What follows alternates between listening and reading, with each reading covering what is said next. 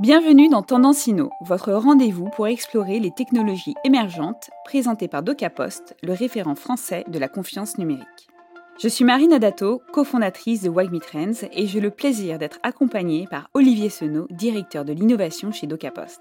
Dans ce podcast, nous vous emmenons à la rencontre des innovateurs et des créateurs qui redéfinissent notre monde numérique. Que votre curiosité vous porte vers le Web3, l'IA ou toute autre technologie émergente, vous êtes au bon endroit. Préparez-vous à une dose d'inspiration et d'information. Au programme, des découvertes, des défis et des solutions innovantes. Alors branchez vos écouteurs, ouvrez votre esprit et plongez avec nous dans l'univers de Tendance.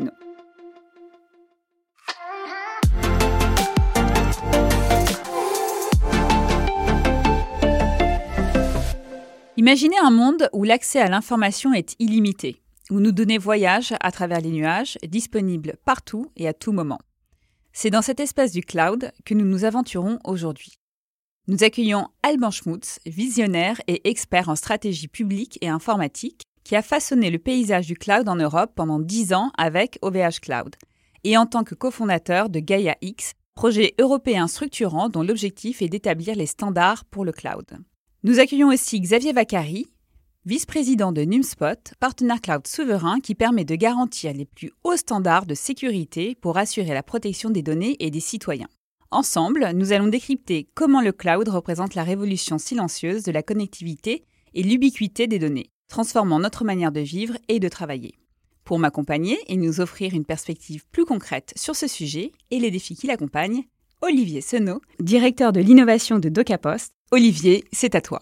Merci Marine, bonjour Alban. CEO depuis quasiment ta naissance, depuis Ionix Service en 98. Tu fondes l'Inagora, Oxalia, puis après une pause de 10 ans VP développement stratégique et public affaires chez OVH Cloud, tu crées en tant que président de CISP le Climate Neutral Data Center Pact. Rebelote avec Axoria tout en étant au board du CISP et d'Oversoc, advisor chez BPI France et tout ce que tu ne nous dis pas.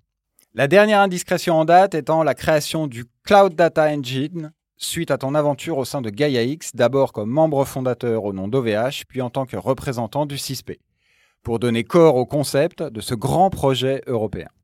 Bref, tu es comme un certain nombre de nos invités, tout simplement indéfinissable, mais très ancré dans le cloud et toujours prompte à défendre les valeurs de souveraineté face à nos amis anglo-saxons, en maniant avec brio le langage et le lobbying européen.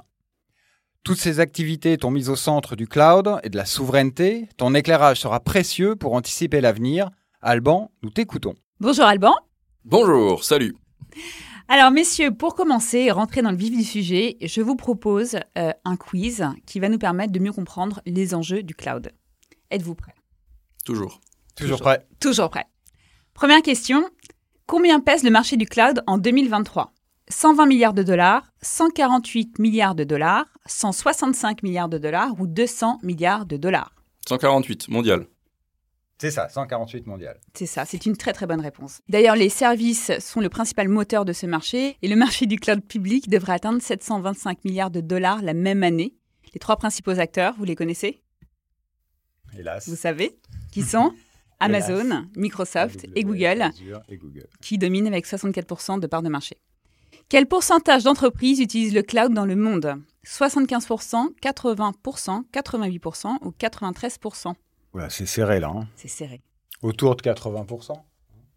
Qu'est-ce que t'en penses? En fait, ça dépend ce que tu mets dans ton calcul normalement. Je mélange toujours les noms des gens qui font les études, mais globalement, on va dire 93% essentiellement parce qu'on utilise beaucoup de petits services de cloud sur plein de choses différentes. Euh, et donc, c'est pas forcément tous les services structurants d'une entreprise qui sont dans le cloud quand on parle de 93%. C'est ça, c'est 93%. Plus de 93% des entreprises ont adopté le cloud. Cette adoption massive s'explique par les avantages tels que la flexibilité, la scalabilité, la réduction des coûts et la sécurité des données. Et évidemment, Alban, je ne vais pas te l'apprendre, le cloud facilite également le travail à distance et la collaboration essentielle dans le contexte actuel, et, notamment depuis euh, la pandémie de Covid-19. C'est donc un outil formidable. C'est un outil formidable. Troisième et dernière question, combien le cloud computing a-t-il généré de revenus en 2021 350 milliards de dollars, 380 milliards de dollars, 400 milliards de dollars ou 420 milliards de dollars? Je sais pas, 400 Mais bravo! 400 milliards de dollars! Et oui, le cloud computing a généré près de 400 milliards de dollars américains de revenus en 2021, selon le cabinet Synergy Research Group. Et cette croissance est soutenue par les investissements en infrastructure des fournisseurs de services du cloud computing.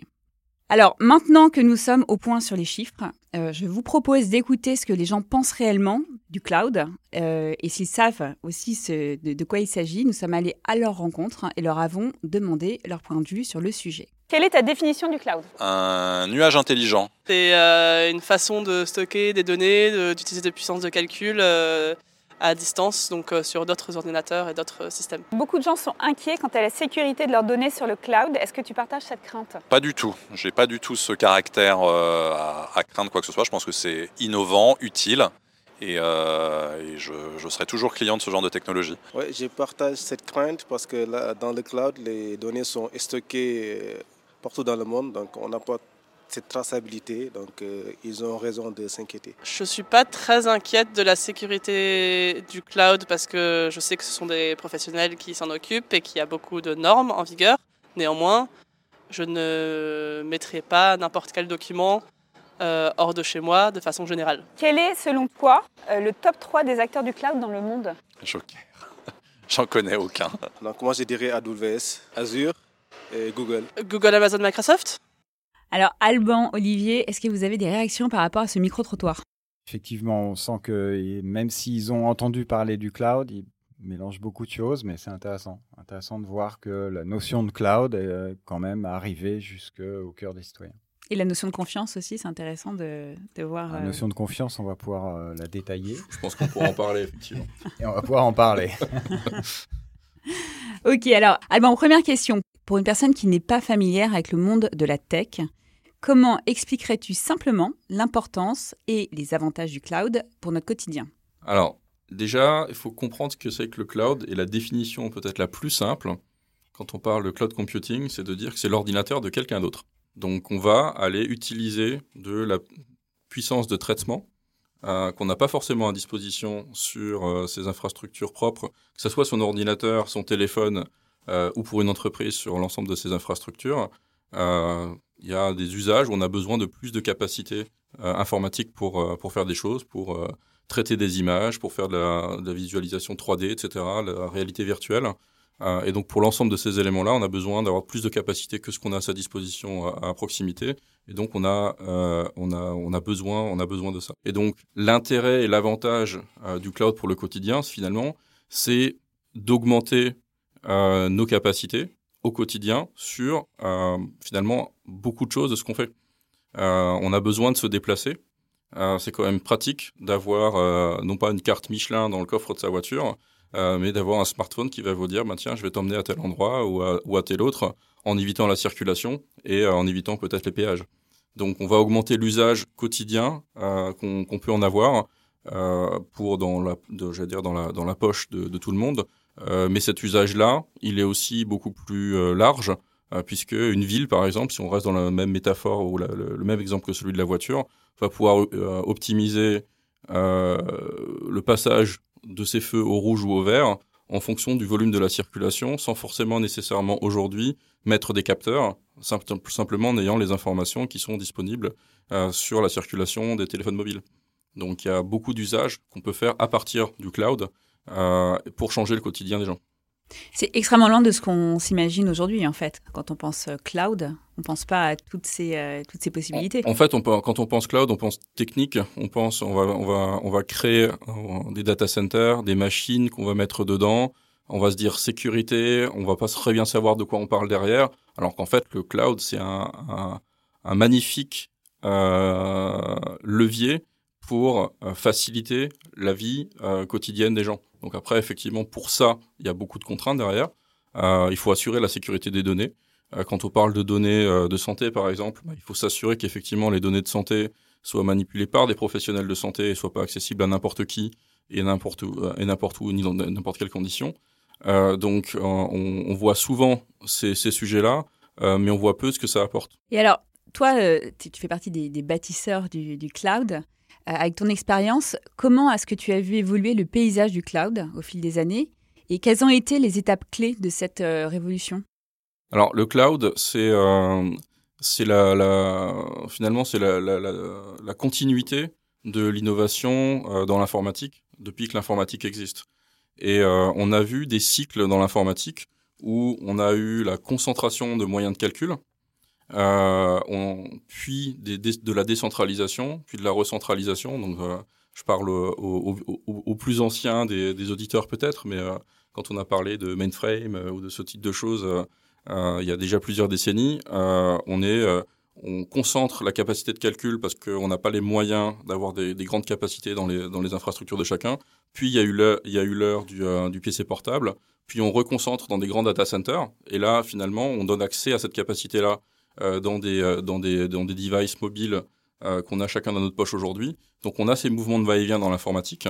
Et on est dans ce, on est dans la droite ligne de ça, si ce n'est qu'effectivement, à chaque va-et-vient, la capacité augmente. Aujourd'hui, on parle, on parle d'intelligence artificielle, on parle de ville intelligente, on parle de choses dont on ne parlait pas il y a 30 ans de ça, mais qui sont devenues aujourd'hui accessibles.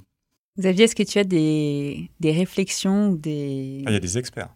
Il y a des experts, ouais.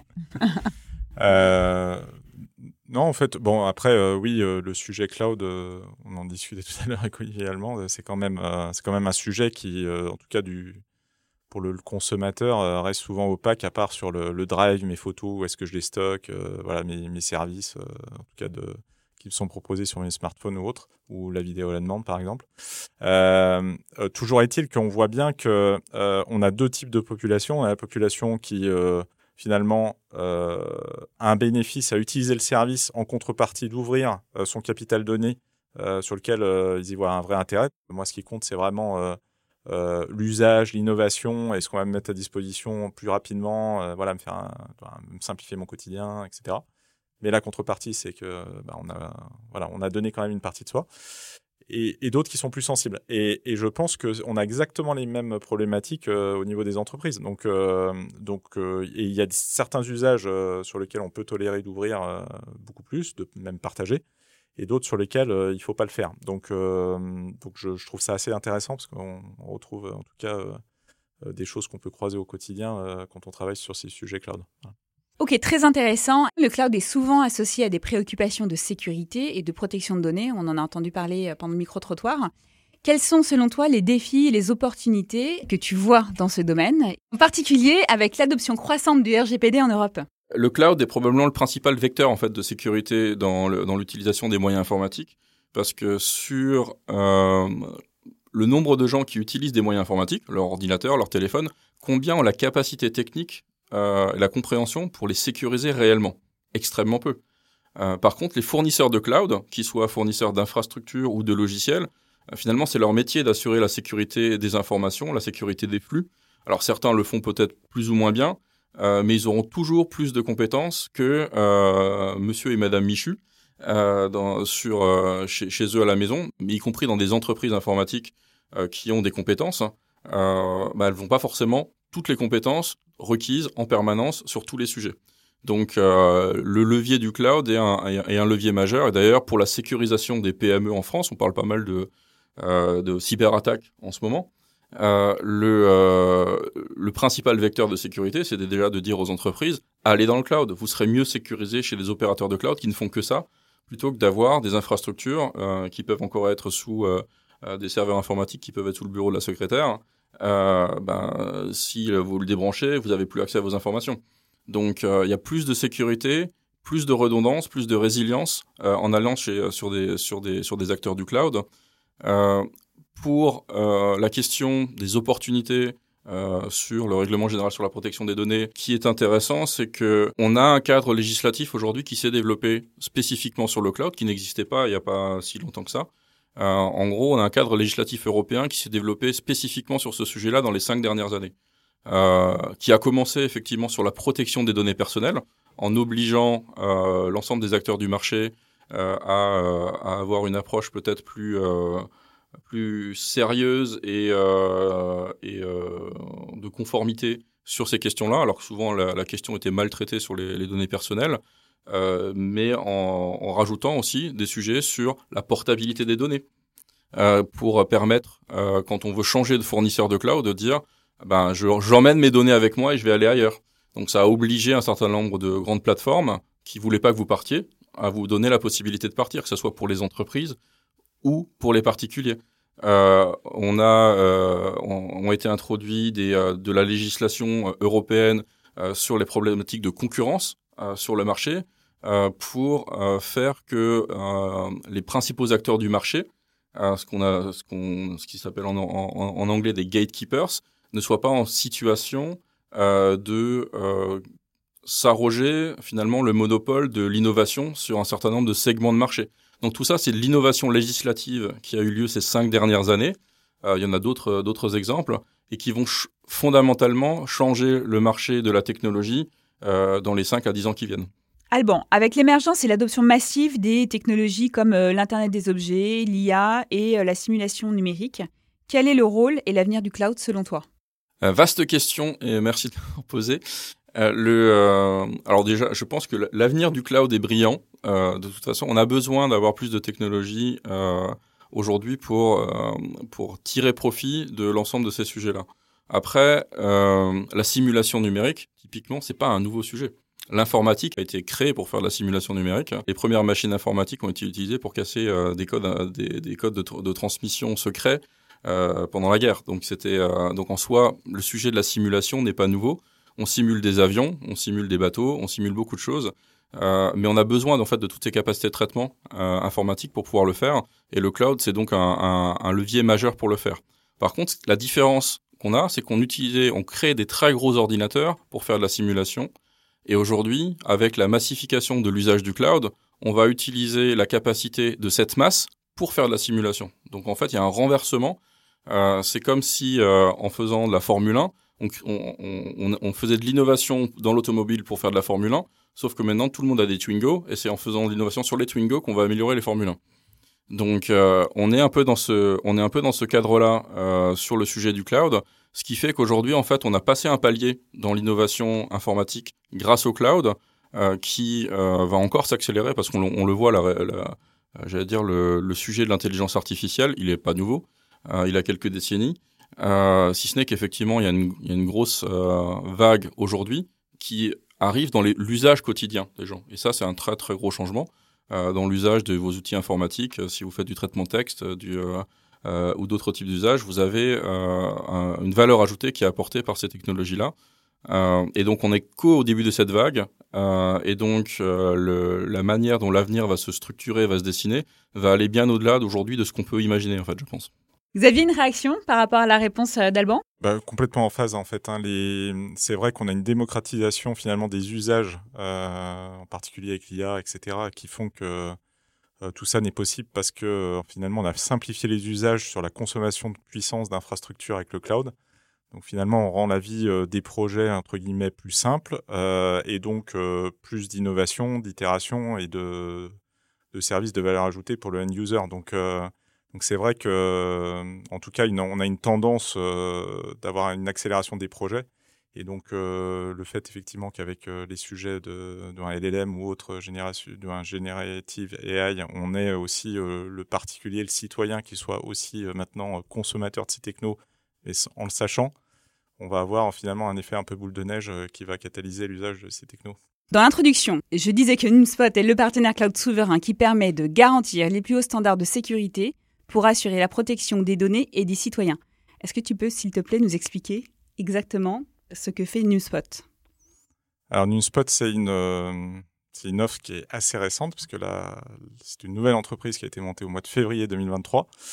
Et effectivement, on a une, euh, on a une promesse euh, qui est en fait de, de, proposer sur le, sur le marché du cloud, en particulier du cloud français et européen, un nouveau set de services qui sont vraiment orientés sur, euh, on va dire, des technologies à l'état de l'art, parce qu'on va voir sur les usages, euh, quand on, pense souverain et surtout beaucoup de sécurité, euh, finalement, on, a, on est un petit peu de parent pauvre en termes d'utilisation. donc, on a une offre qui est assez restreinte. Donc là, le but, c'est d'étoffer une offre et un marché qu'on veut un petit peu booster.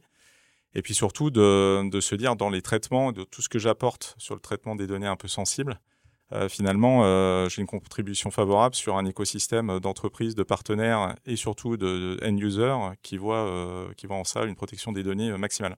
Comment vos actions ont un impact sur les collaborateurs et sur la société? Déjà, le sous-jacent de tout ce qu'on fait, et avec DocaPost, c'est la confiance numérique. Et la confiance numérique, on la déploie euh, finalement dans des normes, des standards, de la réglementation sur lesquels il faut se conformer. En fait, ça c'est vraiment la première étape. Et on voit bien que euh, l'offre, alors il y a des standards qui existent, en particulier euh, au niveau de l'État euh, par l'ANSI, qui s'appelle le SecNum Cloud, pour avoir un plus haut niveau de sécurité en France, mais je pense d'une manière générale, même en Europe et dans le monde, parce qu'on a, on a mis la barre très très haut. En fait, cette offre-là qu'on peut trouver sur le marché est très pauvre. Et donc, DocaPost a besoin de booster ses usages sur la confiance numérique, autour de la gestion d'identité, tout ce qu'on peut faire sur les signatures, etc., le parcours d'un patient, euh, sa consommation aussi de nouveaux usages euh, sur des, verticales autour de la santé avec l'IA ou autre, et d'avoir un sous-jacent de confiance sur lequel les traitements, les données, etc., entre guillemets, il n'y a pas trop de débat. C'est la meilleure protection qu'on peut avoir vis-à-vis à la fois de, de lois extraterritoriales, de, voilà, de, en tout cas d'une influence d'une puissance étrangère ou de, de, sujets économiques, et puis aussi euh, du fait qu'on a un niveau de transparence euh, qui est euh, un petit peu à l'opposé de ce qu'on peut trouver sur des grosses solutions qui sont leaders sur le marché et qui occupent en tout cas beaucoup de nos cibles clients sur de la consommation de cloud sans trop savoir un petit peu ce qui se passe derrière et surtout un peu en boîte noire. voilà, donc la promesse de Unispot, c'est de, prendre l'équation de manière complètement différente et, et d'avoir finalement une, un impact sur le marché qui soit majeur de par cette approche complètement différente. Alors je vais je, peux essayer de l'expliciter.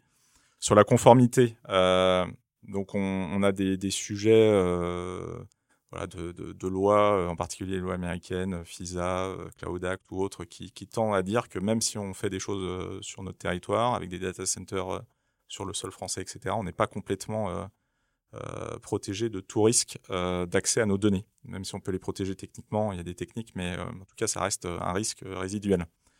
Et donc on se dit que NuSpot, de par son actionnariat, alors je fais juste le, donc il y a deux cas postes, euh, voilà, un de nos actionnaires euh, majeurs, la Caisse des dépôts, Bouygues Telecom et euh, Dassault Systèmes. Donc on voit qu'on a à la fois des gros industriels et un mixte public-privé sur l'actionnariat qui introduit déjà un paradigme différent de ce qu'on peut trouver quand on va consommer du cloud souverain ou, ou GAFAM. Bah voilà, on a des acteurs en tout cas qui, qui, ont pignon sur rue et qui apportent un certain nombre de, de confiance et d'assises.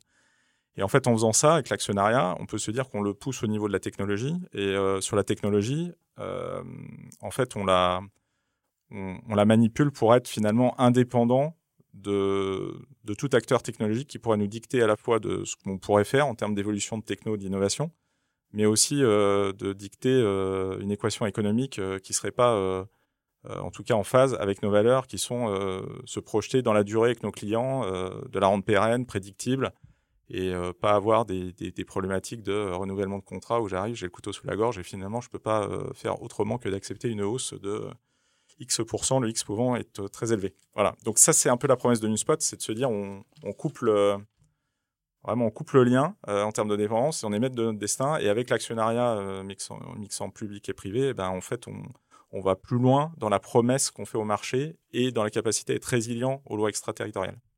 Voilà, donc ça c'est sur l'aspect réglementaire. Et sur l'aspect techno, en termes de transparence, euh, en fait, euh, la confiance, hein, c'est euh, trois piliers. C'est déjà, je suis libre. Je, suis libre de, ce que je veux faire, de ce que je vais faire le lendemain, de ce que j'ai fait dans le passé. Ben, je, peux le quitter facilement. Donc, c'est vraiment une question de liberté.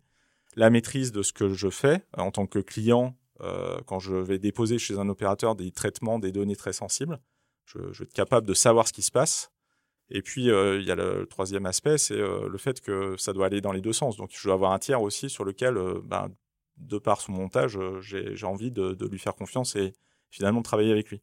Et donc, quand on passe là-dessus, au niveau de la techno, c'est exactement pareil. Donc, nous, on a tout misé sur l'open source. Bon, ça, l'open source, on en fait depuis bien longtemps aussi. Mais en fait, on, se dit que l'insérer finalement au cœur d'un système sur lequel toute la pile logicielle, euh, de la partie très basse infrastructure jusqu'aux couches les plus hautes, je la construis avec la euh, le même ADN. En fait, les clients euh, et les partenaires vont pouvoir se retrouver sur quelque chose qui est finalement plus lisible et qui utilise des standards marché, parce que l'open source, que ce soit dans la data ou autre, de toute façon, ça a plutôt tendance à normer l'usage et la techno sous-jacente par rapport à l'alloquer en mode un petit peu boîte noire. Voilà, donc la promesse de NewSpot, c'est ça, et c'est comme ça qu'on essaye d'avoir en tout cas un impact euh, majeur sur, euh, sur le marché et puis euh, voilà, in fine sur le citoyen qui va consommer les services des entreprises qui vont utiliser utiliser notre palette de techno. Du coup, Xavier, NumSpot pour les entreprises, qu'est-ce que ça donne? En fait, le cloud est un enabler en termes de capacité, de services. Donc, on met à disposition, on leverage les capacités pour, pour les rendre accessibles au plus grand nombre sans avoir, des, avoir des investissements lourds parce que sur de la consommation à l'usage, à la demande, etc. Je voudrais juste le prendre par le prisme de l'intelligence artificielle, en particulier Generative AI, etc., qui fait beaucoup de buzz et qui, euh, qui perce le grand public.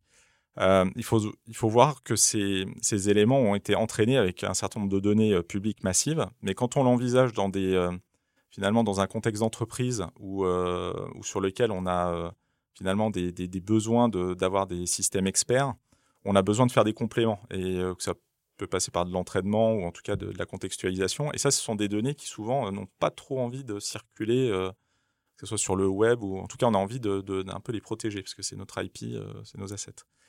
Et en fait là-dessus, on peut se dire que finalement le cloud c'est à la fois une opportunité, mais vu que c'est très ouvert et si on garantit pas un certain nombre d'éléments sur les traitements et ce qu'on fait des données, euh, bah, on peut se dire que c'est aussi un frein parce que finalement, euh, moi, euh, voilà, grande entreprise qui a des super brevets, etc.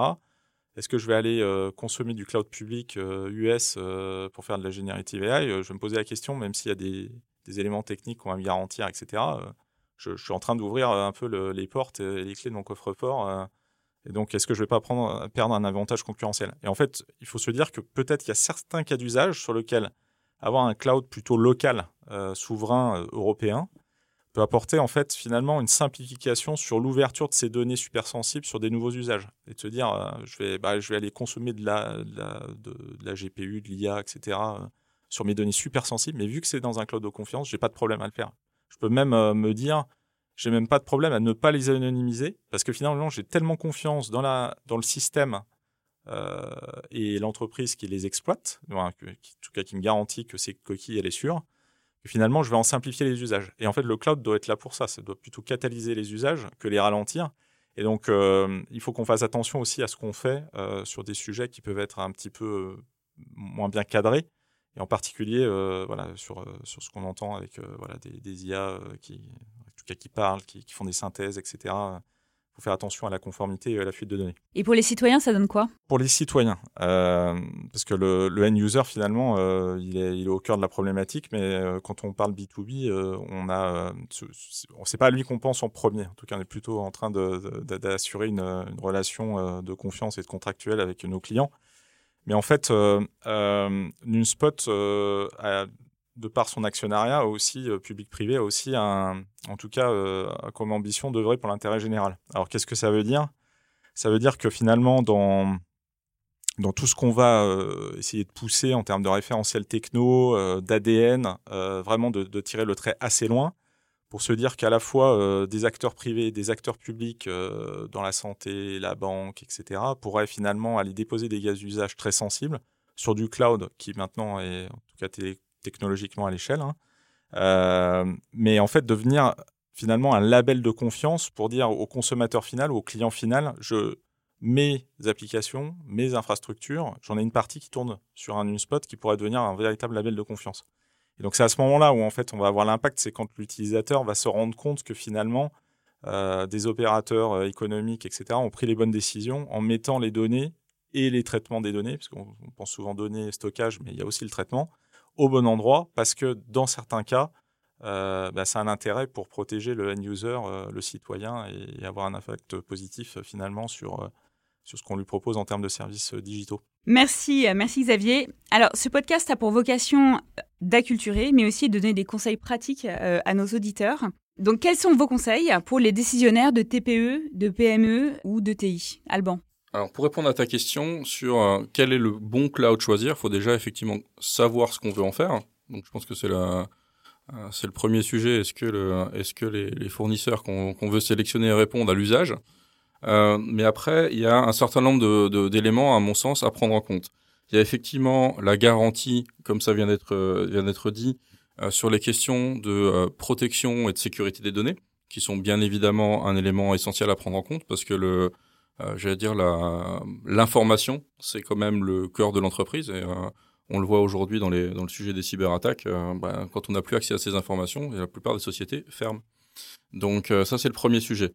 le deuxième sujet, et je pense qu'on c'est de la responsabilité citoyenne des entreprises de prendre ce sujet-là en compte, c'est aussi l'impact environnemental.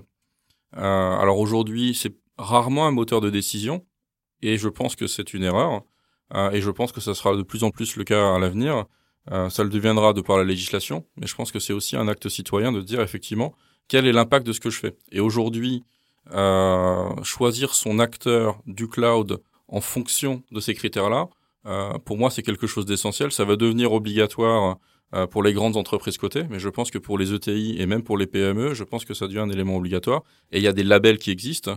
Euh, Olivier a mentionné en introduction le Climate Neutral Data Center Pact, euh, qui, qui garantit que le, les, les signataires de ce pacte euh, atteignent des objectifs de neutralité climatique pour 2030, sur des objectifs chiffrés, mesurables, qui ont été déterminés avec la Commission européenne en Europe. C'est par exemple des choses à prendre en compte quand on va choisir euh, son opérateur de, de cloud. Euh, et euh, le troisième élément euh, que je mentionnerai, c'est peut-être s'appuyer sur des labels extérieurs qui synthétisent un peu tous ces éléments-là, parce que c'est compliqué de s'y retrouver objectivement. Enfin, euh, moi, j'y ai passé beaucoup de temps, euh, d'autres autour de cette table aussi. Euh, et c'est très compliqué, effectivement, de savoir exactement ce qu'il y a, ce qu'il faut prendre en compte, etc. Et pareil, en introduction, tu as mentionné le projet Gaia X, qui est un projet européen de définition de standards. Bon, alors en soi, pour l'entreprise moyenne adhérer à Gaia X n'a peu d'intérêt. Néanmoins, Gaia X promeut des labels des labels niveau 1, 2, 3, et pour dire effectivement, ben, avec un certain niveau de garantie, et quand on prend un label de niveau 3, on va avoir des garanties en termes de protection des données, en termes de cybersécurité, en termes de transparence, en termes de sustainability, euh, mais aussi de contrôle européen des données. Et euh, les références à Secnum Cloud euh, que, que, que, vous aviez appris avant euh, vont dans ce, dans, dans ce sens-là. Et finalement, s'appuyer là-dessus, c'est un élément de synthèse qui permet de prendre la bonne décision. Et si je prends une offre de service qui a ce bon niveau de label, bah, je sais que je vais avoir quelque chose qui est pertinent. Donc je pense que c'est peut-être ces trois conseils-là, pour faire simple, je pourrais en avoir d'autres, mais euh, euh qui permet déjà de, de, de, de, bien choisir euh, un, un, prestataire avec lequel travailler, euh, que ça soit effectivement sur euh, l'usage, l'impact environnemental ou la, ou la sécurité des données. Merci Alban. Xavier, tes conseils pour les entreprises? Alors peut-être pour prendre un prisme un petit peu différent, je pense pas qu'on ait une offre qui va qui va tout rafler. Euh, on est plutôt sur des, des, des, problématiques un peu différentes avec chacun ses spécialités. Et quand on est euh, un acteur économique de petite, un plus petite taille, on n'a pas forcément, euh, en tout cas, l'énergie et l'envie euh, de se lancer dans de grands projets. Donc, on est plutôt à prendre des offres packagées euh, type SaaS ou autre. Euh, et finalement, on voit que donc il y, y, a des super solutions qui existent, mais souvent elles sont, elles viennent avec, en tout cas, une une, euh, une, infrastructure, etc., qui est imposée euh, par l'éditeur. Et, euh, et, le fait de ne pas avoir trop le choix, souvent on se retrouve hébergé, en tout cas peut-être en dehors de l'Europe ou autre, peut, les exposer aussi à tous les sujets de, ben, réglementaires ou de, de loi extraterritoriale qu'on a pu évoquer juste auparavant. Donc il faut aussi avoir cette lecture-là. Je pense qu'il y a une question peut-être de sensibilisation aussi sur, sur les patrons de ces, entreprises pour pas finalement euh, euh, doit prendre des décisions plutôt en connaissance de cause. En fait, c'est surtout ça et éduquer le marché. Euh, parce qu'en fait, on a trop tendance à se dire euh, la techno est super, je l'apprends, je me pose pas trop de questions, mais finalement, euh, quand je lis entre les lignes, j'ai peut-être des sujets qui sont des sujets pour moi, mon activité business, mon entreprise. Donc, donc je pense que le, en tout cas, le, le bien choisir, peut-être avec un certain nombre de critères et de l'évangélisation sur, sur, bah voilà, sur les, les, patrons de ces, ces, ces PME, TPE, euh, peut-être aussi, euh, c'est quelque chose en tout cas sur lequel on doit les aider, euh, nous, acteurs du digital au sens large et de la confiance numérique. Olivier, tes conseils? Alors en, en, synthèse, un patron de PME ou de TI, euh, son métier c'est pas l'informatique. Et il y a, y a, une ritournelle qui euh, est permanente depuis l'invention de, de, la machine, je pense, c'est RTFM, Read the fucking manual. Et ça c'est très important parce que c'est dans les conditions générales qu'on va pouvoir répondre aux questions stratégiques sur est-ce que mon fournisseur est bien un fournisseur de confiance? Est-ce que mes données sont traitées en Europe? Est-ce que j'ai euh, des, je, suis contraint sur une grille de tarifs, etc. Donc le, le conseil le plus basique, c'est Se poser la question, est-ce que l'outil que je fais rentrer dans l'entreprise peut devenir une menace ou une contrainte pour mes activités professionnelles? Pour conclure cet épisode, je vous propose d'ouvrir nos chakras de la réflexion avec Olivier. Olivier, c'est à toi. Il existe une blague de geek en ce moment. Le monde est partagé en deux. Ceux qui ont migré dans le cloud et ceux qui sont en train de migrer dans le cloud, dessinant un avenir très cloud pour tous. Innombrables sont les avantages et innombrables sont les inconvénients de cette pas si nouvelle architecture IT. Au cœur de tous les SI d'entreprise ou presque, il s'y est installé de manière durable sans que la notion de souveraineté ne soit un frein jusqu'à ces dernières années. Merci le Covid où la prise de conscience collective de notre dépendance technologique, couplée au manque de garde-fous sur les données et amplifiée par les pratiques de vendor locking, ne le mettent sur la sellette. À qui la faute, si faute il y a, difficile de répondre. L'absence de concurrence européenne, la vitesse et l'agressivité commerciale, la course en avant de la performance, tout cela y participe à différentes échelles, mais la question reste entière, comment combiner la puissance du cloud et les valeurs européennes qui nous animent dans une compétition mondiale Je n'ai pas la prétention d'y répondre, mais plus éclairé qu'avant sur le cloud grâce à nos invités, tout semble possible et l'alignement des planètes actuelles complété par la naissance de NumSpot nous autorise à garder l'espoir d'une Europe redevenant forte sur les questions précédentes même si la route est longue et la pente est rude, pour paraphraser une raffarinade bien connue. Et l'enjeu est majeur dans notre société numérique.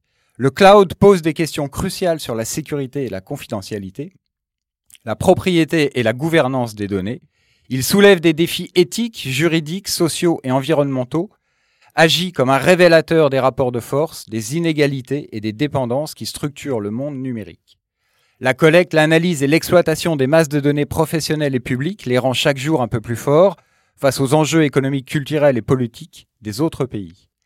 Le cloud a-t-il entraîné la perte de capacité à maîtriser son destin dans le monde numérique, à protéger ses intérêts, ses valeurs?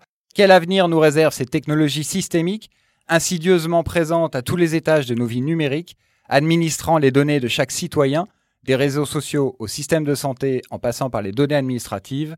Le cloud est-il devenu le gargantua des données? Vous avez 4 heures. Merci Olivier, merci à tous les trois d'avoir partagé vos connaissances et vos points de vue. Vous avez maintenant une vision du cloud, je l'espère, beaucoup plus éclairée. À bientôt pour un nouvel épisode et belle journée à vous. Merci Marine. À bientôt. Et voilà, chers auditeurs, c'est tout pour cet épisode de Tendance Inno. Un grand merci pour votre écoute. Nous espérons que vous avez trouvé cette discussion aussi enrichissante et inspirante que nous. N'oubliez pas de vous abonner pour ne manquer aucun de nos futurs épisodes. Vous pouvez retrouver Tendancino sur toutes les plateformes de podcast, YouTube et Dailymotion. Si vous aimez ce podcast, faites-le nous savoir et aidez-nous à le faire connaître grâce à vos commentaires et à vos partages. Pour plus de contenu sur les technologies émergentes, suivez-nous sur les réseaux sociaux de DocaPost et de Wagmi Trends. À bientôt pour un nouvel épisode placé sous le signe de la tech, du Web3 et de l'innovation. D'ici là, continuez à explorer, à innover et à créer.